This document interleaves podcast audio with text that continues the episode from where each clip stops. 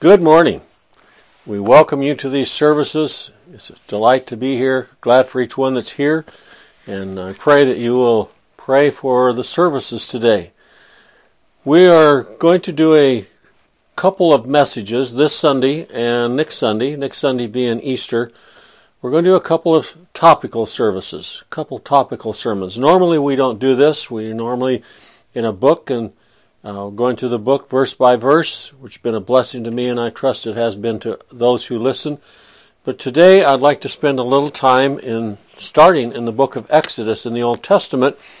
Last week there was a bulletin article that touched my heart and led eventually to our message today, and it's found in the book of Exodus, chapter 25. The book of Exodus, chapter 25, has to do with the articles or several of the articles that were going to be in the Holy of Holies in the tabernacle. And it talks about the construction of these articles here in the book of Exodus, chapter 25. And there are three items listed here in this passage of Scripture in the book of Exodus, chapter 25. Uh, the first one is the ark that is mentioned in verses 10 through 22. Uh, the construction, the materials that were going to go into the ark, and they Every time we look here in the Old Testament, we're going to find pictures and types and shadows of our Savior, the Lord Jesus, and it makes it that much more valuable when we hear the Lord say himself, Moses wrote of me, Moses spoke of me. Uh, when Moses was writing, he was writing about the creation uh, by inspiration of the Holy Spirit, and he spoke about Christ. Christ is the creator. He's the initial creator of heaven and earth, and he's the initial creator of our uh, spirit our salvation, our regenerated being. Uh, it is because of him, and we find these beautiful types and shadows throughout the Old Testament. Well, here in the book of Exodus, chapter uh, 25, is no exception, for we find here a number of particular blessings with regard to our Savior, the Lord Jesus. In uh, chapter 25, and I'm going to be speaking particularly from verse 31, but uh, just to mention, there's the ark is mentioned here, the table of showbread is mentioned here. And uh, when we look at the ark, the mercy seat, we find that it typifies the mercy of the Lord Jesus Christ. It took blood uh, to procure our redemption, and the blood of Jesus Christ uh, prevents uh, our rebellion and our rebellious attitude and nature by nature uh, from reaching the throne of God. Because inside of that box was three items that simply spoke of rebellion: the manna, the golden, uh, the golden pot of manna and the table of stones and Aaron's rod that budded. Every one of those items were as a result of of uh, rebellion by the children of Israel. So I'm so thankful that all my rebellion has been put under the blood, and I trust that you are too. And then we find the golden lampstand or candlestick is mentioned in this chapter, chapter uh, 25 and verses 31 through 40.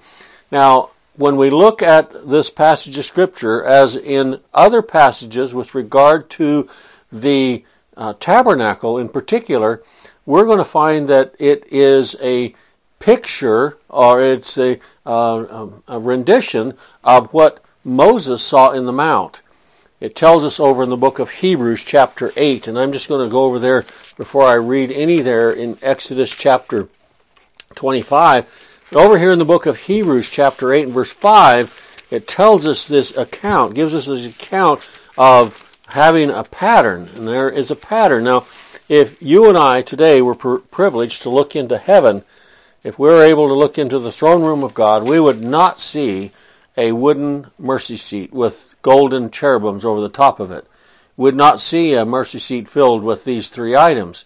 But our mercy seat is Christ. We would see Christ, the mercy seat we would not see in heaven a table and on it showbread, for the Lord Jesus is our living bread. He is the bread of life.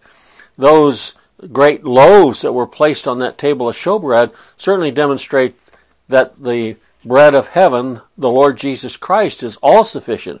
He is enough, even as it says, where sin abounded, grace did much more abound. He is able to take care of all our needs. He's able to take care of all of our spiritual food needs. It's an abundance that he has. And then we find that there's also this lampstand that is mentioned here. And if we looked into heaven, we would not see that lampstand, but we'd see the light the glorious light of the Lord Jesus Christ. So these all these things are remembrances of the one who saves his people from their sins. In Hebrews chapter 8 and there in verse 5, the word says, Who serve unto the example and shadow of heavenly things, as Moses was admonished of God when he was about to make the tabernacle, for See, saith he, that thou make all things according to the pattern showed thee in the mount. So there was a pattern given to Moses in the mount about all of this tabernacle, all the furniture, the boards that went in the outside, the curtains, the coverings, and all of that uh, was mentioned to Moses in the mount, and these things were built according to that pattern. But the reality is the person Christ Jesus, the Savior, the Messiah, the Christ. And so, as we look over here in the book of Exodus, we're going to be looking at pictures, not reality, not the real. If you have a picture of your grandparents, that's a picture is wonderful, but it is not the very grandparents. It's not holding their hand or, or hugging them. It's, uh, it's just a picture. We like the reality. We like the, the fulfillment. We love the Christ. So in the book of Exodus, chapter 25, there in verse 31, we have these words recorded for us. Exodus chapter 25 and verse 31. And thou shalt make a candlestick of pure gold. Now I want us to notice there that as the words are given to us, it's pure gold. There is no alloy here. There's nothing mixed with this. This is pure gold. And it's in some form, and it's, uh, it's of a beaten work, uh, shall the candlestick be made. His shaft and his branches, his bowls and his knops, and his flowers shall be the same. Now, if you turn with me to the end of that chapter, there is a verse of scripture that we would like to read, and that's verse 39. In chapter 25, verse 39, it says here, chapter 25 and verse 39, of a talent of gold, pure gold, shalt thou make it with all these vessels. So we have a talent of pure gold. Now, according to my friend John Gill, I find that he says that a talent, a holy talent, weighed 120 pounds. That's 100 or 1,440 troy ounces. And today, Gold at about $18 an ounce, that's over $2,500,000 worth of gold. Eh, there's a, quite a substance of gold here. It is pure gold. And then we notice there in verse 31 how this lampstand, this candle stand, is to be made. And it tells us there in chapter 20, uh, excuse me, uh, chapter 25 of the book of Exodus chapter 25 and there in verse 31. I'd like us to read that again as it shares with us how this candle stand was to be made. Exodus chapter 25 and there in verse 31. It tells us there, and thou shalt make a candlestick of pure gold of beaten work. A candlestick of pure gold of beaten work. Beaten. What must happen then? If we think about this, what must happen? What must happen about this? Now we know that the gold speaks of the great value, the glory of our Savior, the Lord Jesus. He said to his Father in his great high priestly prayer, Restore unto me the glory that I had with you. When he came down to this earth, he did not leave uh, his Godhead behind. He was God the very God, man the very man. The, the man without sin. He, he lived among sinners. He was made after man, yet without sin. No, no taint of sin on him. He was among sinners. He visited with sinners. He prayed for sinners. He saved sinners. He healed sinners. But he did not have that sin upon him. He did not have that sin in him. Perfect. This word beaten, this word is a noun indicating hammered work.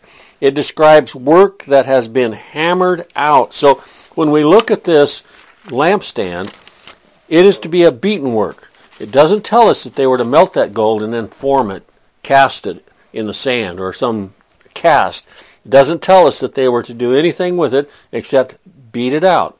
It's a beaten work. This process so represents the work of our Lord Jesus Christ in order to redeem his sheep. Sin is the culprit, and Christ is the solution.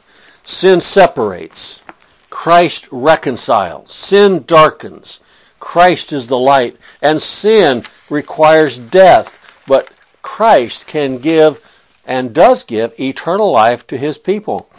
What a glorious thought we find with regard to our Savior, the Lord Jesus. And yet, in order for Him to redeem us, in order for Him to save us, in order for Him to have a uh, position back with the Father in this great covenant of grace, He had this responsibility placed upon Him. And we might say at this point uh, in our message this morning that redemption is an agonizing work. And we find with regard to our Savior, the Lord Jesus, that it was an agonizing work. He was going to be a representation, or, or, this candlestick was going to be a representation of what was going to happen to him as he saved his people. This candlestick was going to be made not by casting, not by pouring, but by beaten work. It was going to be beaten into that form. There was going to be one lump and it was going to be beaten into the form. It was a glorious lump. It was of pure gold and it was going to have a hammer taken to it by an artisan that knew what he was doing. There was a man that was assigned to this responsibility and he was going to take the gold and he was going to beat it until it was what was required and that was this lampstand. Christ must be beaten. The goal must come under the great hammer of justice. This pure, glorious gold, the Lord Jesus, must come under the great hammer of justice. The Christ must endure the torments without limit to free one from sin's due. He must endure this, and he promised to endure this. He didn't come down here for any other reason than to lay down his life a ransom for many, to go to the cross. Uh, I, spare the sinner and pour all the punishment on me. That's what we hear the Lord saying in essence. Spare the sinner, spare my elect, spare my lambs, spare my lost sheep, and lay all the punishment on me. God in his great consents, grace consents. The and, and here we have the beforehand report. Now, when I'm going over to the book of Isaiah chapter 53 here. In Isaiah chapter 53, some wonderful statements about the Lord Jesus, and it is almost as if it was happening at that time. This whole uh, uh, scenario of the Lord Jesus Christ redeeming his people is mentioned here in Isaiah chapter 53, and yet Isaiah was written about 800 years before Christ. It just seems as we're reading the news as it was happening at that time. Isaiah chapter 53 puts us at the scene, and yet it's 800 years before what took place there in the New Testament. In Isaiah chapter 53, we have one who has seen the Lord high and lifted up. Isaiah saw the Lord high and lifted up. In the year that King Uzziah died, I saw the Lord high and lifted up. And that's one thing that we find throughout the scriptures that the Savior, the Savior of his people, the Redeemer of his people, the Redeemer of the lost sheep, the one who buys them all back and pays for them in full, without one sin being left behind. This one is the high and lifted up one. He is the sovereign of the universe. He is the creator of heavens and earth. So it is a wonderful thing that we find the Lord Jesus is spoken of here in the book of Isaiah in such terms that it is if that great artisan was taking the gold that was assigned him, that gold that was assigned him to make this candlestick, and it was to be a beaten work, we find that this great artisan is going to take this from a picture standpoint, and we're going to look at it as the person Christ Jesus.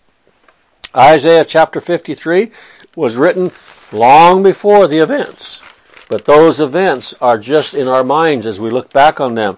This heavenly gold took on the form of a man for this great beating by the Father's justice.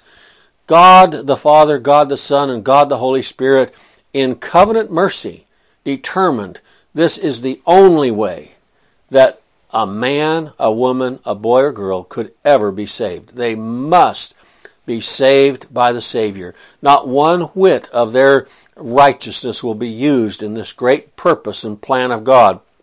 In Isaiah chapter 53 and verse 1, Isaiah is brought to the truth about this whole revelation here of this who hath believed our report, and to whom is the arm of the Lord revealed? What a statement is made here as the Holy Spirit gives Isaiah those words. And we find that the Apostle Peter, the disciples, and particularly the Apostle Peter, was asked one time about who who does you say that what's the world say I am, and who do you say that I am? And Peter responded to that and said, Thou art the Christ, the Son of the living God. And Jesus Christ did not stop and say, Well, that's very good of you. You've learned that lesson well. Jesus Christ did not stop and say, I appreciate what you have to say, and your teachers have taught you well in Sunday school, or your preachers been very faithful to preach to you about me. But he said this Flesh and blood hath not revealed this unto you, but my Father which is in heaven. Now, we love faithful preachers and we love faithful uh, uh, Bible class teachers. We love faithful people, but the revelation comes from God. The revealing of Jesus Christ comes from God. As we heard this morning in the Bible class, one planted, another watered, but God gives the increase. And there's no greater place to see that truth than right here as the uh, prophet, the, the pastor, the ambassador Isaiah was declaring it. Now in Isaiah chapter 53 and verse 3 it says, He is despised and rejected of men, a man of sorrows and acquainted with grief, and we hid as it were our faces from him, for he was despised and we esteemed him not. We notice right off in this chapter that Isaiah is used to write the words of God, the words of the Holy Spirit, and declare what is going to happen to the Redeemer, to the substitute, to the Lamb of God. That in the covenant of grace there is only one way that sin can be handled, and it is so uh, so far gone. Man is so far gone that it is going to require the blessed Son of God to redeem him. And he is the only one that can. Sin is so terrible, so horrible. So even when he came, and there were those who anticipated his coming through the prophets of the Old Testament, but he came unto his own, and his own received him not. He came into the world, the world received him, uh, had nothing to do with him, and I've got that a little bit confused, but you'll forgive me, won't you? Uh, here it says, uh, he is despised and rejected of men. He's a man of sorrows, and he's acquainted with grief. Entire ministry of the Lord Jesus Christ, he is among the tombs, if you please and he knows that he's going to go to this tomb and raise someone spiritually from that. He's going to save a certain one here. He's going to save a certain one there. He knows where to go. He knows what to preach. He knows the gospel. He is the declaration of the gospel, and people will be saved. But he doesn't waste his time in some of the false tombs. He doesn't go there. He goes to the places where his lost sheep are. Well, here in Isaiah chapter 53 and verse 4, we have a word stricken and we have a word smitten, to lay the hand upon, or smitten, to strike, to smite, to hit, to beat. There in Isaiah chapter 53 and verse 4, surely he hath bore our griefs and carried our sorrows, and we did esteem him, esteem him stricken, smitten of God, and afflicted. When we view this, we're going to find out it wasn't the Romans. Yeah, they participated as it was purposed by God. It wasn't the Jews, it wasn't the the uh, Sanhedrin, it wasn't the high priest that did all of this, but they did what they did on purpose as was assigned to them by the Holy Spirit of God to do that. It was on purpose.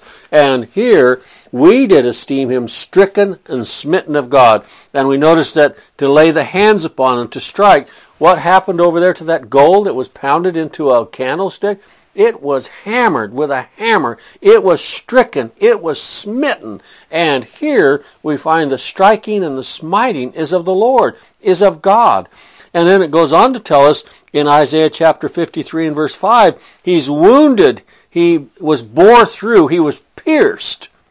He was bruised. He was beat to pieces, break and crush.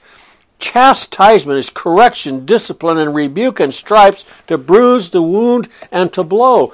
these words that are used in Isaiah chapter 53 and verse 5, but he was wounded for our transgressions, he was bruised for our iniquities, the chastisement of our peace was upon him, and with his stripes we are healed. They all indicate in very clear words what was taking place with that gold to be beaten into that candlestick. Here we have it applied to the Son of God long before it took place. But the prophecy is here, and as if we are standing there at the scene watching this go on.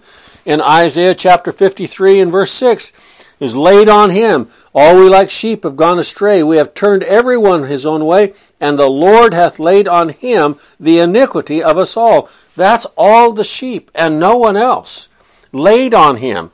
God the Father, against whom we have sinned, has laid on Christ, his own Son, the sins of all his elect ones.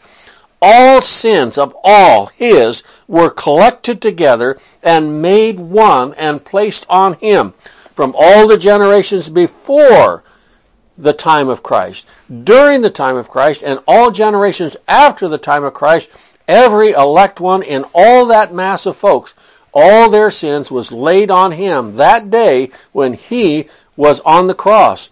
God was able to amass the sins of all the people that he had chosen in Christ before the foundation of the world and lay it on him. I can't comprehend that, but I'm thankful it is so true. By this means, the law and justice of God had full satisfaction only because of this. It wasn't going to be because men and women were going to do a good job or do a good thing, but it was because of this ministry of God the Father on his Son on the behalf of his people. In Isaiah chapter 53 and verse 7, we find he's oppressed. It is, there was a required payment.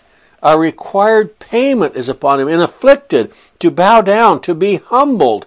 Isaiah 53 and verse 7, it says, He was oppressed and was afflicted, yet he opened not his mouth. He is brought as a lamb to the slaughter, and as a sheep before her shears is dumb, so he opened not his mouth. In verse uh, uh, 8, he was stricken, he was struck, he was wounded. All of these things in these verses share with us a little bit of what went on with that gold over there in the book of Exodus, chapter 25 that that gold was beaten. Here we read various words in different manners and different means are shared with us in doing what was required in order to set his people free. He truly was bruised for our transgressions. That means he was beaten. It was required. Sin requires drastic measures. It's either will be us or him. Either he's the substitute or we'll pay for it ourselves, and those on the left left hand side will never be able to pay completely and fully because they continue to sin throughout eternity. Verse 10 of this of this chapter says, Yet it pleased the Lord to bruise him. To bruise, bruise, to crush, to beat down. Can you see a grape or an olive or a grain of wheat under this kind of pressure? When Jesus Christ went to the Garden of Gethsemane, in that was a place where they crushed olives to get the oil out. It was stone and around, and then they had this great wheel that they rolled over the top of those olives and crushed them until the oil would drip out and they could collect it. He was going to suffer many things. As we look at this scene in Isaiah 53, this scene is forwarded to the New Testament. So turn with me, if you would, to the New Testament, to the book of Matthew, chapter 16. In the book of Matthew, chapter 16, we find the Lord speaking about these very things. In Matthew, chapter 16, and verse 21. Matthew, chapter 16, and verse 21, we have these words, the words of the Lord Jesus with regard to what was going to happen. Matthew 16, verse 21 it tells us as he's instructing his disciples that these words, From that time forth began Jesus to show unto his disciples how that he must go to Jerusalem. That word must. This is in the covenant of grace. He did not come down here to set up an earthly kingdom. And where I grew up, he came down here. He was rejected from doing that. He had to go to the cross, blah, blah, blah. Well, that's not what God said. God said this is all done on purpose. All things work together for the good of them that love God, to those who are called according to his purpose. This is the purpose of God. He must go unto Jerusalem and suffer many things of the elders and chief priests and scribes, and be killed, and hallelujah, be raised again the third day. He fills the whole thing in. He shares with us as what is happening in Isaiah 53 are, is brought up here in the book of Matthew. Again, uh, just go ahead, just one book to the book of Luke, chapter 9, verse 22. Luke chapter 9 and verse 22. We have these words brought out as the Lord again, saying, The Son of Man must suffer many things and be rejected of the elders and chief priests and scribes and be slain and raised the third day. He is going to Jerusalem, and when he gets to Jerusalem, he is going to be arrested. He is going to be tried, and you can talk about all how how um, manipulated that trial was, and how foolish it was, and how unlawful it was. Books are written on that nonsense. But this is actually God's eternal purpose being carried out. Pilate was appointed. Judas was appointed. The disciples were appointed to re- refuse him, reject him. This is all happening according to purpose, as it tells us in the book of Acts, several places, and as well as throughout the rest of the scriptures. Nothing is done by happenstance when it comes to God. Here in the book of Matthew, going back to the book of Matthew to chapter 20, in chapter 20 and verse 19, we read these words the Lord Jesus Christ shares with us. Matthew chapter 20, verse 19, and shall deliver him to the Gentiles to mock and to scourge, to crucify him, and the third day he shall rise again. This is all foretelling the events that are going to take place. They're all prophesied in the Old Testament. Isaiah 53 declares that. Psalm 22 and many, many other places in the Old Testament declare what is going to happen. He will be pierced. He will be crucified. He will be brought before, um, uh, uh, as a sheep before her shears is dumb. Open not his mouth. He didn't defend himself. He just said, I am. I am the king. Well, as it goes on here in Matthew chapter 20 and verse 28, it, the Word of God says, even as the Son of Man came not to be ministered unto, but to minister. Now, notice this with me. Notice this. And to give his life a ransom for many. Oh my, if there was ever an opportunity for Christ to say anything else but this about who he was going to save, this would have been it. But you know what he had to say about the issue? It doesn't matter what other preachers are saying. It doesn't matter what you believe. You may believe that Jesus died for everybody in the world, and if that's so, many people that he died for are going to hell. But he said, right here, he died to ransom many. Oh, he's saying the truth right there. He came uh, to ransom many. Now, we find that when he went to Gethsemane, he's in a place where that great olive press is and it's indicative of what he's going to go through. He sweat, as it were, great drops of blood there.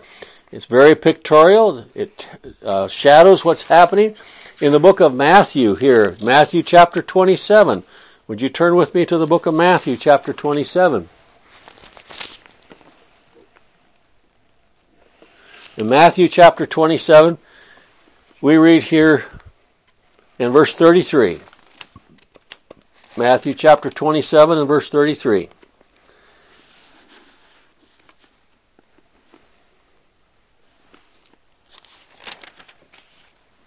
The scriptures share this. Matthew chapter 27 and verse 33. And when they were come to a place called Golgotha, that is to say, the place of the skull. Now, this is after the trial. This is after he's been betrayed by Judas been taken. I have to say just a moment here, we bring this up often, that Judas kissed him, identified him, and they he said, Whom do you seek? And they said, Jesus of Nazareth. And he says, I am. And they were on their face. They no more had any power over him than a fly. They were just there to carry out the purpose of God, and he demonstrated to them he's in charge of this. He's taken and tried. He's moved to this place and that place. Pilate, Herod, they finally, they finally scourge him. Pilate's ready to let him go. He's traded for Barabbas, and then he's let out. He is treated as a common criminal. He's treated as a thief. He's treated as a robber. And he's going to be crucified between two thieves. But as it says here, they took him to the place of a skull. This is a common place for crucifixion outside of Jerusalem. And in fact, the Old Testament, throughout the uh, uh, books of Moses, there, uh, Leviticus and Exodus, Deuteronomy, Numbers, various places, he would be taken without the gate. And all, some of those sacrifices were without the city. They gave him vinegar to drink and mingled with gall. This is supposed to be a bitter, not only a bittering agent, but a uh, uh, an agent to uh, prevent pain or to help with pain. And he had tasted thereof; he would not drink. And they crucified him and parted his garments. They crucified him. Now there was someone made those nails. Someone brought that tree. Someone pounded those nails. Someone jabbed him with a spear, all appointed by God to do this very thing. This is what man wanted to do with the God, the very God. They had their opportunity to do this, and they did it, but Jesus Christ is on the cross on purpose. He is there to save his people from their sins. He's there to purchase them, to redeem them, to ransom them, just as he said. They crucified him, parted his garments, casting lots that it might be fulfilled, which was spoken by the prophet.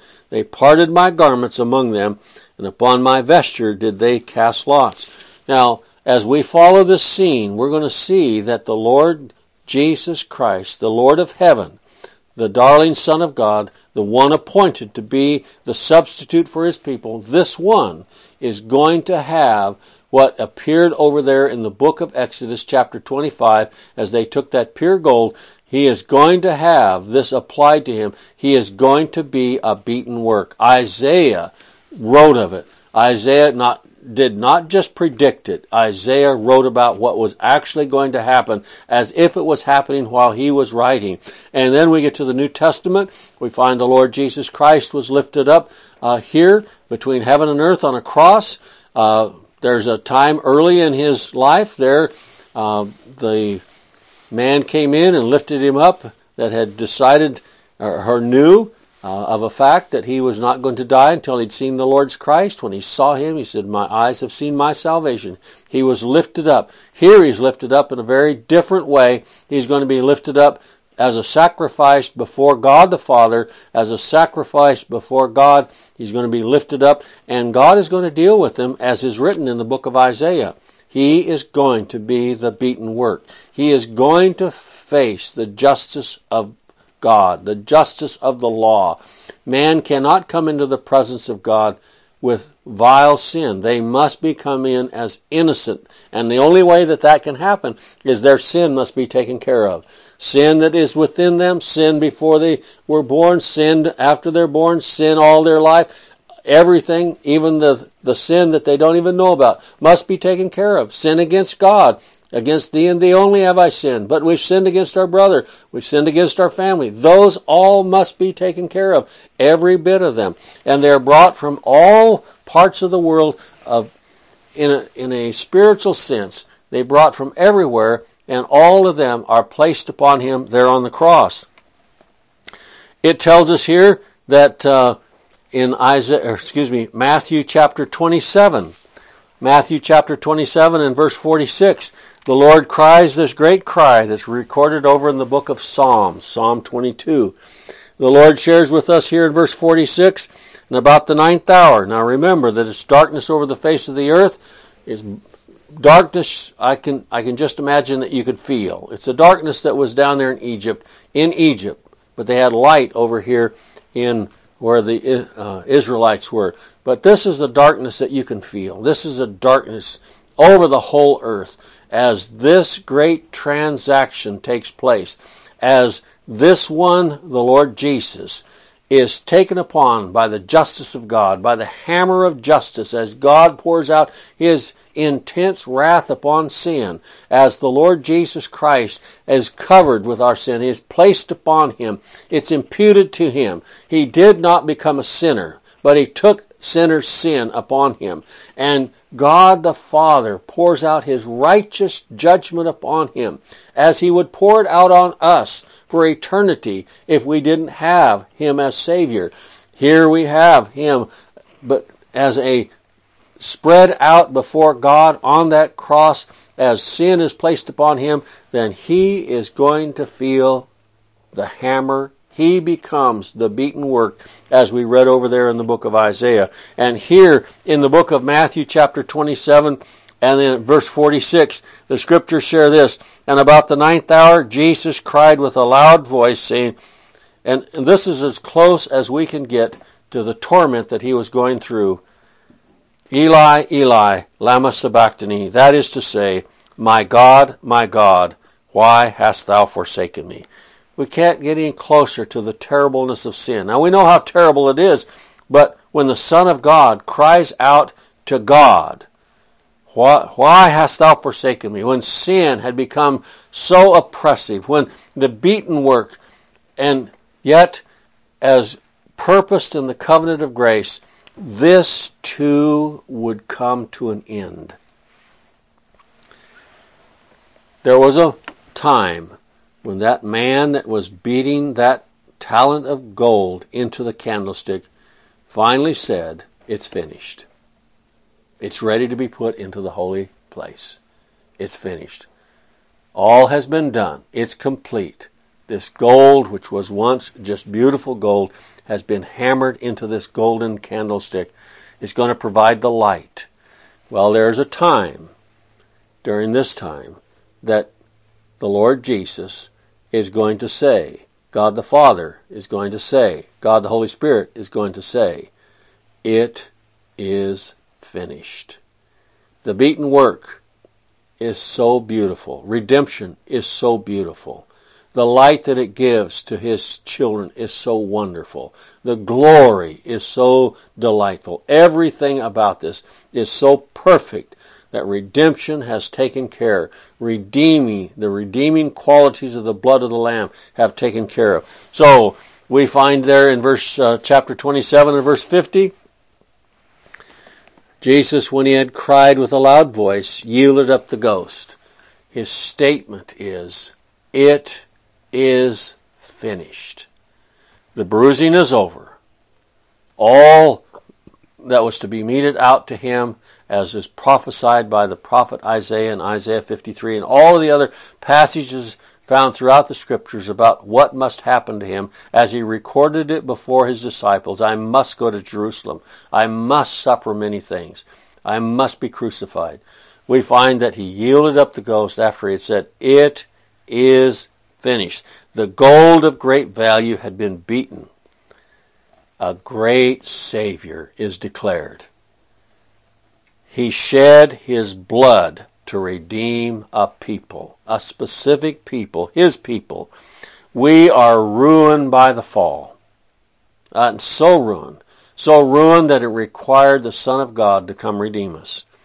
We are redeemed by the blood of Christ, by the blood of the Lamb, purchased, bought back. Not one sin is left because he has purchased it with his own life, with his own blood. He has taken the beating that justice required. We are regenerated by the Holy Spirit. And after he cried this cry, he was buried. Now, the promise is, as he said in all those other places, Jesus said during his own life, three days and three nights in the heart of the earth, the Son of Man will come out. Here he shared with his disciples. In 1 Corinthians chapter 15, Brother Craig read this this morning. I want to read just a couple of verses here in 1 Corinthians chapter 15. As the gospel is so declared here, it's not a formula, it's a statement about the mighty work of God that Jesus Christ truly bore our sin. He truly was a beaten work before God. That he truly, because he became sin for us, didn't become a sinner, but he had sin imputed to him that this great work of redemption was completed. Here in Isaiah, excuse me, 1 Corinthians chapter 15, verse 3. For I delivered unto you First of all, that which I also received, how that Christ died for our sins, according to the Scriptures, and that he was buried, and that he rose again the third day, according to the Scriptures. This is God's eternal purpose that Jesus Christ would be successful in what he came to do, that he would lay down his life, a ransom for many, that he would have the wrath of God imposed upon him, as that talent of gold was beaten into a fine piece of furniture. The Lord Jesus Christ was beaten by the Father in a sense, as justice was poured out on him, and he became the head of his family. He became the redeemer of his people. He became the savior of his people. He came, his name shall be called Jesus, for he shall save his people from their sins. And so he's buried. Now his disciples didn't realize this at the time. We look back and we say, "Oh, thank God," just as he promised, because we look after back after it all took place. Lord willing, next Sunday we'll look at that resurrection, that glorious resurrection, and the benefits of that resurrection. But there were some disciples, when they saw him, didn't know who he was. There were some disciples that when they saw him, they were concerned. And when they couldn't find him, they were concerned. There was lots of concerns. But he took care of it all because he had promised that after three days and three nights in the heart of the earth, he would come out victorious over sin, death, hell, and the grave, and we could stand with him as sinners saved by grace. Thank you. May God bless you.